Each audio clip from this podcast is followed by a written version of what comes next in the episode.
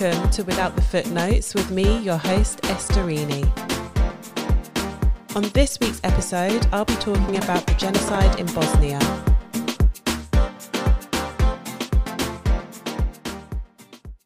Hi, friends, and welcome to season two, episode six of Without the Footnotes, not your typical Holocaust lecture. The week seems to have flown by. I feel like I just recorded last week's episode about Rwanda, and now here we are again. Um, everything's changed. It would seem it's no longer like minus degrees and freezing cold and ice and snow everywhere. It's literally like spring. Um, I think today was like 12 degrees, but yesterday was around 16, and it just felt oh, it's just so much better when the the skies are blue and it's warm out and you feel like you can just hang around outside and you don't really have to be doing anything like just sitting outside is fine. It's such a mood booster. Um, but there were literally hundreds of people around yesterday on the canal by my house. So it was a bit of a i mean it was really enjoyable to be out walking in nice weather but also at the same time way too many people for my liking. So but anyway not complaining not complaining about that at all.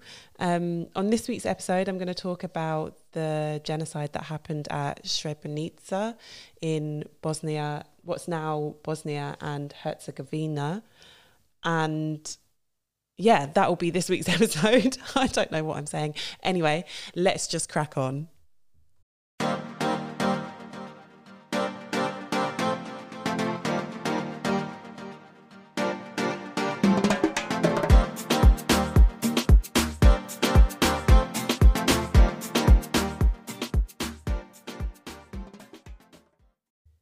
Okay, so here we go. This week we're going to stay in the 90s and we're headed to the Balkans. So, southeastern Europe, where Serbia, Kosovo, Bulgaria, Croatia, where all those countries are. And I'm going to talk about the genocide that happened in Srebrenica in Bosnia during the Bosnian War, which occurred between 1992 and 1995. Okay, so this is a region with a long complicated history with like politics and all of that kind of stuff. And I took a class on Balkan politics in my undergrad. And I think for me, it would take way more than a semester to understand the complexities of this region. But here I am going to try and sum it up a little bit so that we have some context for this genocide. So, post World War II, the Federal Republic of Yugoslavia is created that compromises of six, six socialist states Bosnia, Serbia, Montenegro, Croatia, Slovenia, and Macedonia. And they're basically united as one big country. And the president of this republic was a man named Tito, who governed it from 1953 until his death in 1980. Now, within the Republic, there were and still are several different ethnic groups defined as the following. So, the Serbians who were Orthodox Christian, the Bosniaks who were Muslim, Albanian, uh, Albanians who were also Muslim, and the Croats who were Catholic. There were obviously other other groups in this region, but because I'm focusing focusing on Bosnia, those are the ones that I'm explaining. Um, and within the region, there had existed for a long time certain tensions between these groups. And there was also leadership, economic, and nationalist issues going on alongside these ethnic tensions. So, one thing we do need to note is that people from different ethnic groups lived across the republic. So, just because you were Serbian doesn't, didn't mean that you necessarily lived in Serbia. However, as Tito governed the entire republic, he kept these tensions kind of in check and kept the region pretty stable. But when he died, so did the stability and the unification of the republics as certain groups started to express their desires for independence, which all came to a head when. Um, which all came to a head in the 1990s, and that and what ensued was many years of conflict and violence, which led to the eventual independence of all six republics. So, among some of the leaders of these republics, republics, there was a sense of nationalism that started to grow after the death of Tito, which gained some real traction in the mid 80s with the rise of Slobodan Milosevic, who became the president of Serbia in 1989. And Milosevic wanted to strengthen Serbia's position within Yugoslavia and build a greater Serbia. And he did this by transforming the Yugoslavia, or attempted to do this by transforming transforming the Yugoslavian army military so that the majority who were serving in the military were Serbian. He also took over the media in Serbia and used propaganda to fuel ethnic tensions by convincing Serbian civilians across Yugoslavia that Croatians, Bosnians, and Albani- Albanians were a threat to them and their rights, igniting nationalist feelings across the region. And it really kicked off when, in June of 1991, Slovenia and Croatia declared their independence from Yugoslavia. And this is what sparked the beginning of the breakup of the region. When this was announced, the next month, the Yugoslav army, which, as I mentioned before, largely consisted of Serbs, was controlled by Milosevic. Um, and was controlled by Milosevic, invaded Croatia under the guise of protecting the Serbian minority that lived there, and as a result, the war of independence broke out, and this went on until 1995. There were also atrocities that were committed during this Croatian War of Independence in the form of mass killings, but for the purpose of this episode, I'm going to stick to explaining what happened in Bosnia. So, in February of 1992, a referendum was passed in Bosnia for independence, which was recognised by the US and the EU in April of that year. And pretty much immediately, Bosnian Serb forces, so if you remember, the Yugoslav army is predominantly Serbian, and then also within Bosnia, you have Serbian forces. Um, so these forces were backed by the the Yugoslav arm, army, and they launched an offensive to retain control of certain areas of Bosnia, so that those areas would ultimately bec- um, come under Serbian rule and not be affected by this um, Bosnian independence. And what ensued was the Bosnian War that lasted from 1992 to 1995. Now, I'm going to put a trigger warning in here specifically regarding rape and sexual, viol- sexual violence. So please just be warned. I will be talking about this for a few minutes. Um, so, Bosnia was a multi ethnic um, country consisting of mainly Muslim Bosniaks, who consisted of around 44% of the population Orthodox Serbs, who were around 30% of the population, and Catholic Croats, who consisted of around 17%. The initial conflict was between the Yugoslav army, so the Serb, predominantly Serb, and the army of the Republic of Bosnia and Herzegovina, and the Croatian Defense Council, so the Bosniaks and the Croats, predominantly against the, the Serbs although there was also a Croat Bosniak war that escalated in 1993. But as I said before, like this, all of this stuff is quite complicated. So I'm just focusing it, focusing in on Bosnia and how that led to the eventual genocide. Anyway, I'm di- am I digressing? I'm digressing. So, what happened during the Bosnian War was, firstly, a lot of war crimes, but um, although it's been recognised that these crimes were committed on all sides, the majority was perpetrated by Serb forces. So, in order to create an ethnically pure territory within Bosnia, these Serb forces has a, had a policy of capturing and cleansing different areas, and they would rob, torture, systematically rape, and murder people, forcibly displace them there would be roundups and mass executions and confinement in concentration camps. There would also be disregard for any UN safe havens that had been created. So during this time when these wars were happening, the international community was actually pretty involved in um, pretty involved in keeping an eye on what was going on there. There was UN peacekeepers were based there. There were journalists, all type of types of things. Like um, NATO was involved. Like eyes were on the on Yugoslavia at this point when all this was happening. Um, some of you may remember seeing this on the news.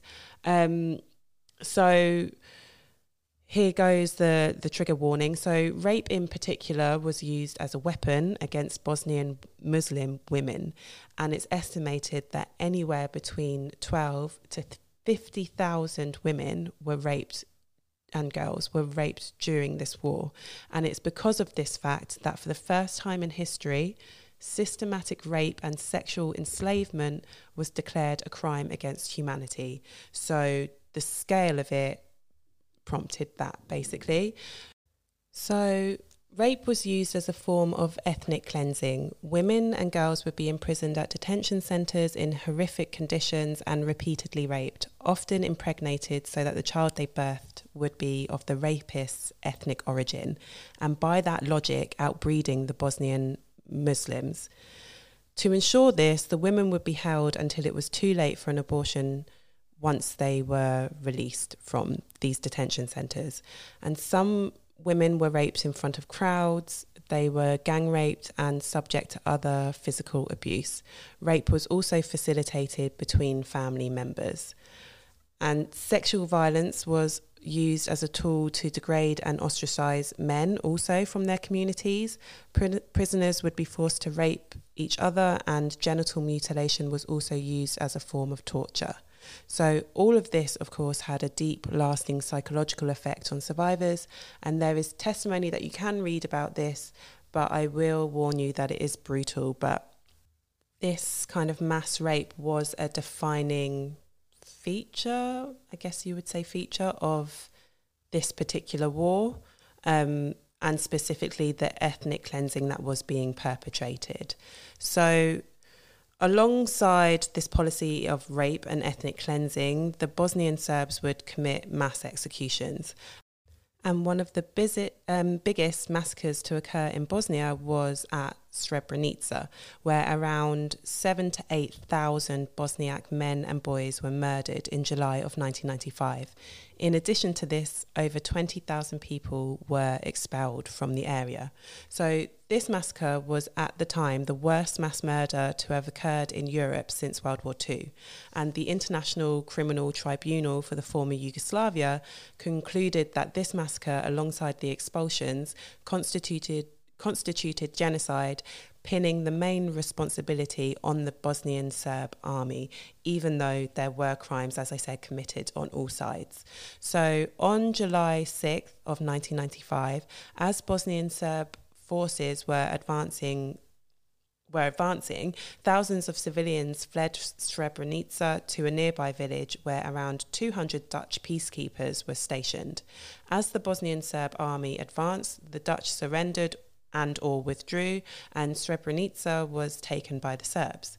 So on the evening of the 11th of July, around 10,000 Bosniak men had um, basically agreed to leave Srebrenica in an attempt to reach Bosniak held territory and therefore safety.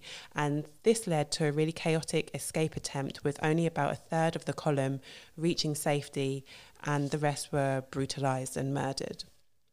So once the Bosnian Serbs had the territory, the women, children, and the elderly were placed on buses and driven out of the area into Bosniak held territory.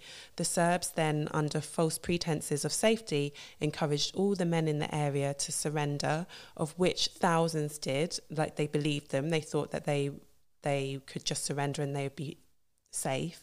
Um, so thousands of men and boys did so and they were taken to holding sites. And on the 12th and 13th of July, they were evacuated en masse, blindfolded, and transported to different ex- execution sites. These sites included a football field, meadows, school, factory, a cultural centre, roadsides, and a farm, to name but a few. And many of the men and boys were bound by their hands and or their feet and were shot and placed in mass graves. These massacres occurred in the area up until the 22nd of July. And after this point, the war and all of its brutality continued until around August of 1995 when Bosnian Serb forces dropped a bomb on a mar- on a crowded market and NATO actually responded at this point with a 3-week bombing campaign of Bosnian Bosnian Serb positions. So this was combined with a Bosnian and Croatian ground offensive that forced the Serbs back into negotiations for peace. The war was then officially ended when the Dayton Accords were signed in December of 1995 and by the end of the war, more than 100,000 civilians had been killed, 20,000 were missing or believed to be dead, and over 2 million people had become refugees. And to this day, the people of Bosnia and Herzegovina still struggle with the aftermath of the war and the atrocities committed within with many people suffering psychological problems because of the nature of these crimes that were perpetrated against them. The International Criminal Tribunal for the former Yugoslavia was actually established in 1993 and ran until 2017, where the court prosecuted people who were found to be complicit in in these crimes during the Yugoslav wars. Um, Milosevic himself was tried at The Hague for the following um, crimes, and I quote genocide.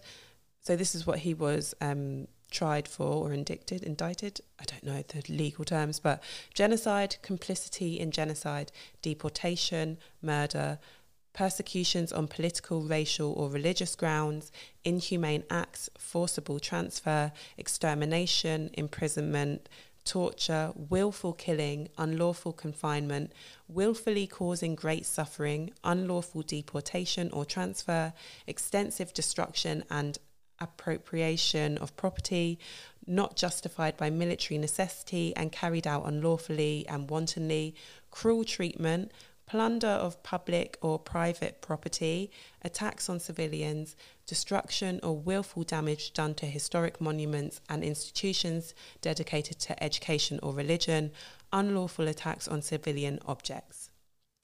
The indictment reads that, and this is still part of the quote, the indictment reads that Milosevic was responsible for the forced deportation of 800,000 ethnic Albanians from Kosovo and the murder of hundreds of Kosovo Albanians and hundreds of non Serbs in Croatia and Bosnia. End quote. So, when Milosevic was um, indicted for all of these crimes, the trial did begin in 2002. However, he died in 2006, so no verdict was given. He wasn't actually um, convicted of the crimes. However, the tribunal itself did set a precedent for its rulings on genocide and crimes against humanity and war crimes providing victims with an opportunity to voice the horrors they witness and or experience and altogether really changing the landscape of international humanitarian law which is really really important because genocide and the crime of genocide itself is has proven to be very difficult to prosecute and also to attain justice from the people who suffer because of the complexity of the crime as we can hear from that the list of crimes that we've just read from genocide and complicity in genocide is there, but also there are all these different things, as we know from episodes ago, that can constitute the crime of genocide. So it's very complicated. So bringing people to justice in this way and having this court set up to do so, and also very quickly after the the crimes have occurred, is is a big feat in terms of getting justice for the victims. And fun fact for you, my professor who actually taught Balkan politics um, for my undergrad, he was helping prosecute or bring bring people to justice. So he was a historian, um, yeah, about the Balkans and and everything that happened there, and he was aiding the legal teams in identifying people, and he had to go and give evidence. I'm pretty sure he had to go and give evidence in a trial whilst I was being taught by him. So pretty pretty cool. Like it's funny how you don't realize at the time, but you're literally just living through these massive historical events in real time. Not to get all like weird about it, but this is going on all the time. This is why I think knowing about this kind of thing is so relevant because it's happening. And there's a lot of people out there doing really vital work for survivors and victims of these types of crimes. And who knows when you come into contact with them? Like, I don't know. It's fascinating to me to think that whilst he was teaching people, he was also trying to, he was still dealing with the ends or the repercussions of war and being proactive and doing something about it. Anyway, inspirational. So there you have it. That's the overview of what happened in Bosnia. Obviously, you can go and research a lot more about um, it all because it's. I didn't dive that deeply into Milosevic's um, ideology, but similar to other genocides that we have, or I hope that you've listened to like before now, but um, just this ideology of wanting to build a great Serbia and Serbians being the best and all of that kind of thing. And yeah, as I said, it's a very complicated region because different people lived in different places and therefore had connections to different places and claim and Serbia like claiming it as their own and like all of this kind of stuff. But for in terms of the Bosnian genocide, that is basically an overview of what happened. Um, so my call to action this week is if you are into the legal side and, and this kind of thing and, and seeing how pe- people are brought to justice for these types of crimes, I would recommend going to the tribunal's website, which I'll put a link to. Um, it's www.icty.org, and you can you can see on their website list of cases of people that they've um, prosecuted for these crimes. And you can click case by case and it is there is stuff in english. You can click case by case see what they are put on trial for and see what the verdict is and all of that kind of stuff. So i can't be the only geek out there that thinks that's quite interesting to look at to see what we're actually doing to these people who commit these types of crimes. So that would be my call to action. In terms of a, a recommended reading, last week I did an episode on Rwanda, and the book that I recommended, The Key to My Neighbour's House, also talks about Bosnia within that book. So it's a book about Rwanda and Bosnia and the aftermath of, of the genocides that occurred in both places. So I will just recommend that book again for you all. And with that being said, I think that is everything for this week. As ever, please rate, review, subscribe, share with your friends. Um, if you have any questions or anything that you would like that you're maybe confused on or you'd like to know a little bit more about or you want to be pointed in the right direction for something, do email me or DM me at without the footnotes on Instagram. My email is info at withoutthefootnotes.org and that will come straight to me and I can just answer any questions that you have. And that is everything for this week. I hope you have enjoyed it to an extent that we can enjoy this kind of thing. And yeah, I'll catch you next time. Ciao.